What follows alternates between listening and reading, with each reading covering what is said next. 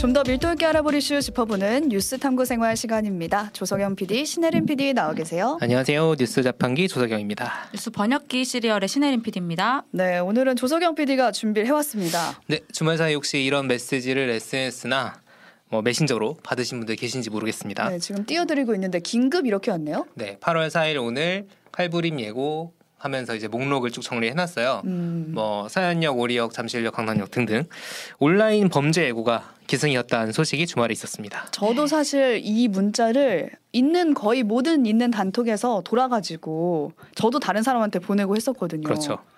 다들 어디- 받았다고 하는데 왜 저는 한마디 하나도 못 받은지 제가 옥동일 봐요. 토레에게 안 보냈네요. 안 보내서 네, 한 제가. 보내면 공유를 하는데 네, 그래서 뭐 어디는 가지 네. 마라 이런 메시지가 많이 음. 공유됐다고 하고요. 전국 곳곳에 장갑차가 등장해서 목격담이 공유되기도 했습니다. 아, 장갑차. 이거 보셨다는 분들도 꽤 있었어요. 네, SNS로 공유된 거 저도 봤는데 이게 강남대로 한복판에 장갑차가 등장을 했고 저는 그 앞에 있는 사람들이 더 충격적이었어요. 총을 든 경찰 음. 특공대가 네. 있는 거예요. 아, 저 아. 테이저건이에요? 그렇죠. 그 우리나라 아닌 줄 알았어요. 저는 사실 다른 나라 여행 갔을 때 음. 문화재 주변에 무장한 경비 인력이 배치된 걸 보고 신기하다고 생각을 했어요. 어. 장갑차가 왜 성당 옆에 있지? 약간 어. 거기 이제 테러 당하면 안 되니까. 아, 근데 그런 경우가 있구나. 그렇죠. 근데 특별한 행사가 있는 경우도 아니고 우리가 일상적으로 다니는 공간에 이런 장갑차가 배치됐다 네. 보니까 한국 사회 풍경이 완전히 달라졌다. 음. 며칠 사이에 이렇게 볼 수 있습니다. 어, 오늘 이 테러 예고가 바꾼 한국 사회 풍경과 대책을 정리해 보겠습니다. 네, 주말 사이에 나 경찰 봤다. 경찰들이 무슨 역 무슨 역에 진짜 많더라. 막 그렇죠. 이런 얘기들이 굉장히 음. 많았는데 테러 예고글이 쏟아졌잖아요. 그렇죠. 래서 더 불안감이 고조됐던 것 같아요. 되게 많은 게 경찰 국수본에 따 르면 오늘 오전 7시까지는 187건, 오늘 오후 6시 이후에 나온 보도에 따르면 194건이 올라왔습니다. 그 중에 이제 오전 기준으로 59명, 그리고 6시 40분 기준으로 65명, 65명을 검거하고 3명을 구속했다고 하는데요.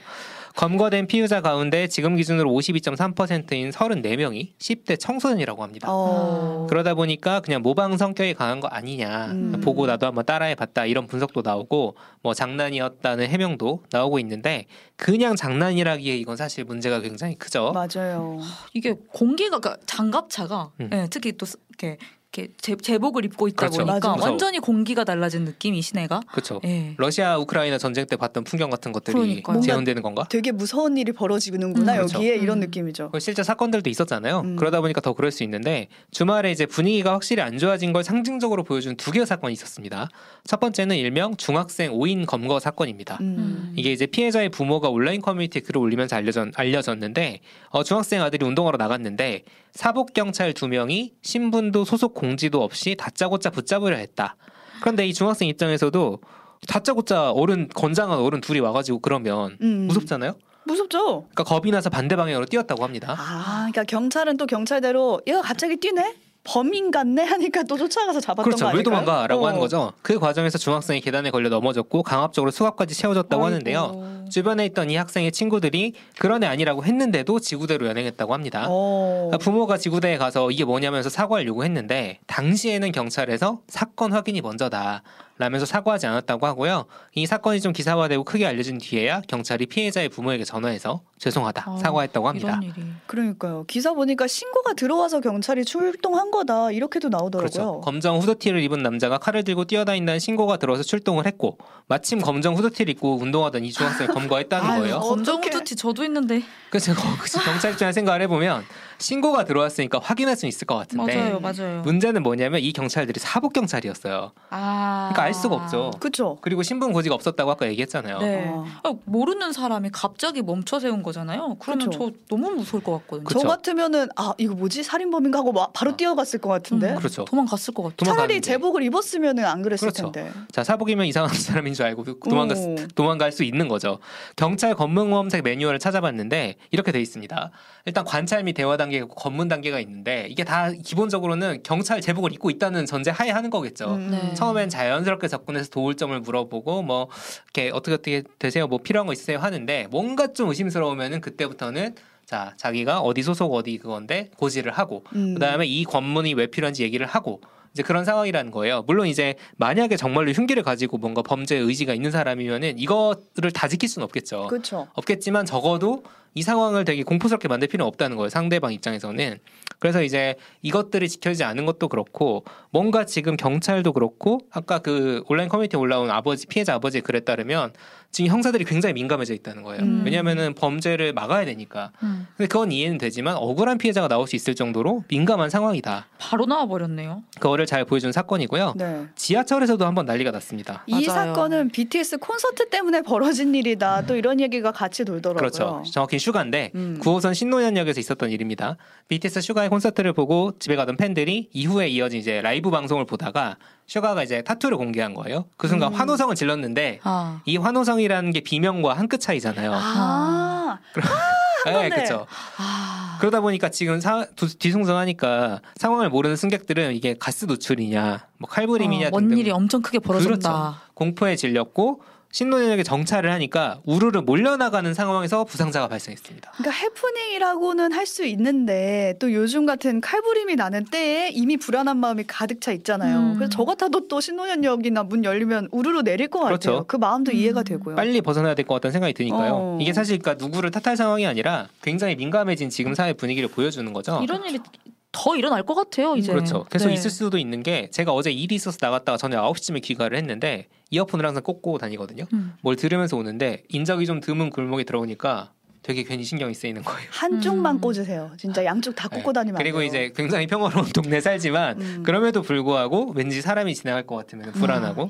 그런 것들이 좀 있습니다. 이 말들이 사실 여성 친구들끼리 하던 아주 많이 그렇죠. 하던 얘기인데 음. 이게 완전 전 국민으로 이런 퍼졌어요. 공포가 지금 퍼진 거고 이게 장난이랑 음. 장난이나 홧김으로 예고글을 올렸다는 거잖아요. 근데 이것 때문에 이렇게까지 온 시민들이 영향을 받고 불안에 떨어야 되냐 하는 그렇죠. 생각이 들어요. 그러니까 올린 사람 입장에선 장난이어도 우리 사회가 지금 그로 인해 굉장히 큰 사회적 비용을 쓰고 있다는 분석이 나오는데요. 적어도 지난 주말 이틀 동안 전 국민이 그랬어요. 그렇죠. 실제로 근데 이게 그냥 분위기만 나빠진 게 아니라 음. 범죄를 유발할 수도 있다는 분석도 있습니다. 음. 이윤호 고려 사이버대 경찰학과 석좌 교수 유사한 상황에 처해 있는 사람들에게 살인 예고 또는 범행이 방아쇠 효과 혹은 불쏘시개 역할을 하면서 범죄가 일어날 수 있다. 여기서 유사한 상황은 뭔가 불만이 있는 상황 음. 같은 거죠. 그리고 곽대경 동국대 경찰사법대학 교수는 사회적 불만이나 일상에 어려움이 있는 이들이 일련의 사건을 보면서 마음속의 불만을 저런 식으로 폭발시키는 것도 한 방법이라고 생각했을 수 있다라고 아, 방법을 어. 알려준 거네. 지적합니다. 그러니까 어쩌면은 그 방법을. 장난으로 적은 그 살인 예고 글도 이걸 본 누군가는 아 진짜 음. 범죄를 일으켜 볼 수도 있는 그런 동기가 되는 거네요. 그렇죠. 그뿐만 아니라 사실 지금 우리가 다 불안을 공유하고 있잖아요. 음. 네. 경기대 범죄심리학과 이수정 교수는 이 불안을 이야기하는 것 자체도 문제가 된다고 지적을 합니다. 사람 살인 예고 자체가 사람들에게 공포심을 느끼게 하고 음. 공포를 유발하는 것 자체가 범죄다 라고 지적을 하고요. 그러면서 이수정 교수는 포털, 그러니까 이게 온라인 커뮤니티까지 포괄한 얘기겠죠.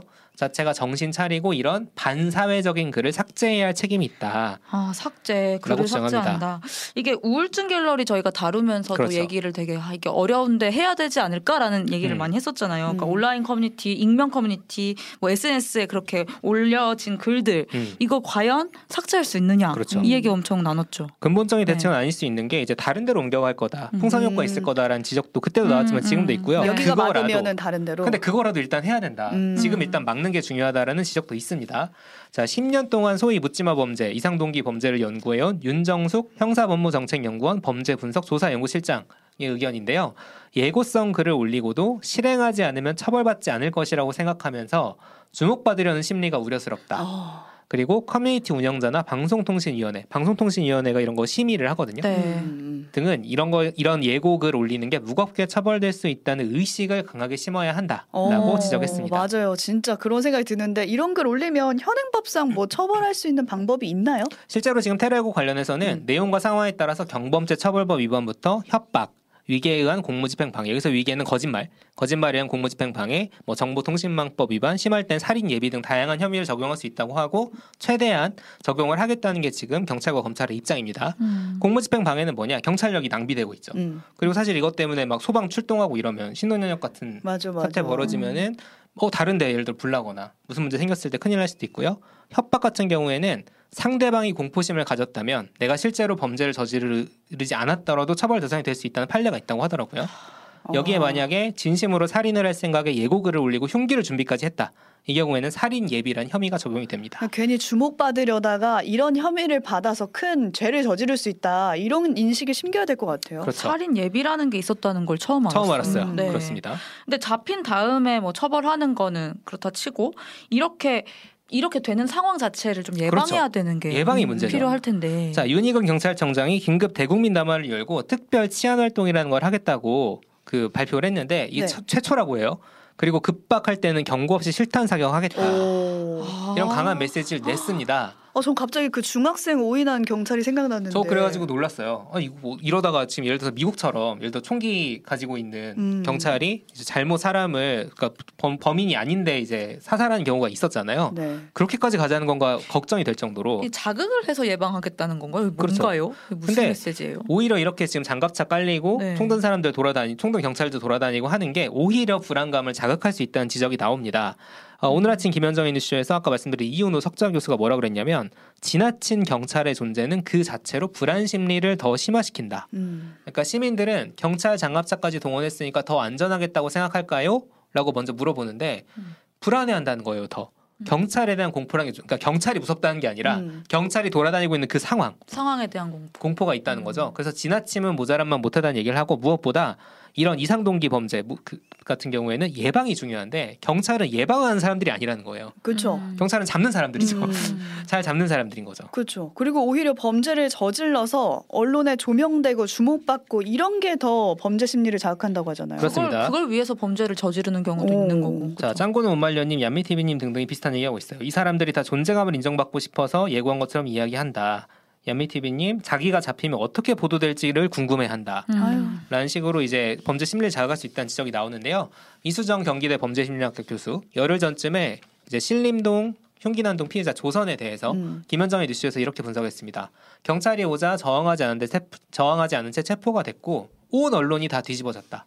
음. 신상까지 공개되면서 모든 사람의 머릿속에 본인의 존재를 각인시키는 결과를 초래했다. 라고 분석을 합니다. 쉽게 말하면 지나치게 관심을 주면 안 된다는 관심을 주면. 안 된다는 거잖아요. 그렇죠. 네. 먹금이라고 하죠. 그래서 실제 범죄든 예고든 굉장히 무책임하고 음. 한심한 일이라는 점을 지적을 해야 한다는 뜻입니다. 음. 그런 점에서 주말 사이 주목받는 SNS 글이 하나 있어요. 가수 이영지 씨가 남긴 글인데 트위터에 칼 들고 설치는 거 하나도 안 멋있으니까 그 칼로 집에서 오이나 썰어라. 와 엄청난 일침을 와. 날렸네요. 그렇죠. 이게 표현 좀 거칠 수 제대로 있는데 된 일침인데요. 맞아요. 이게 더 중요하다는 거예요. 소위, 소위 저희 예전에 있었던 일명 바바리맨 같은 사건 음. 같은 경우도 오히려 그 반응이 더 그렇죠. 있으니까 막 그런 소리. 지르는 게 아니라 보고 있던지. 보고, 그렇지. 음. 뭔가 더 그게 아무것도 아니고 되게 음. 한심한 일이라는 거.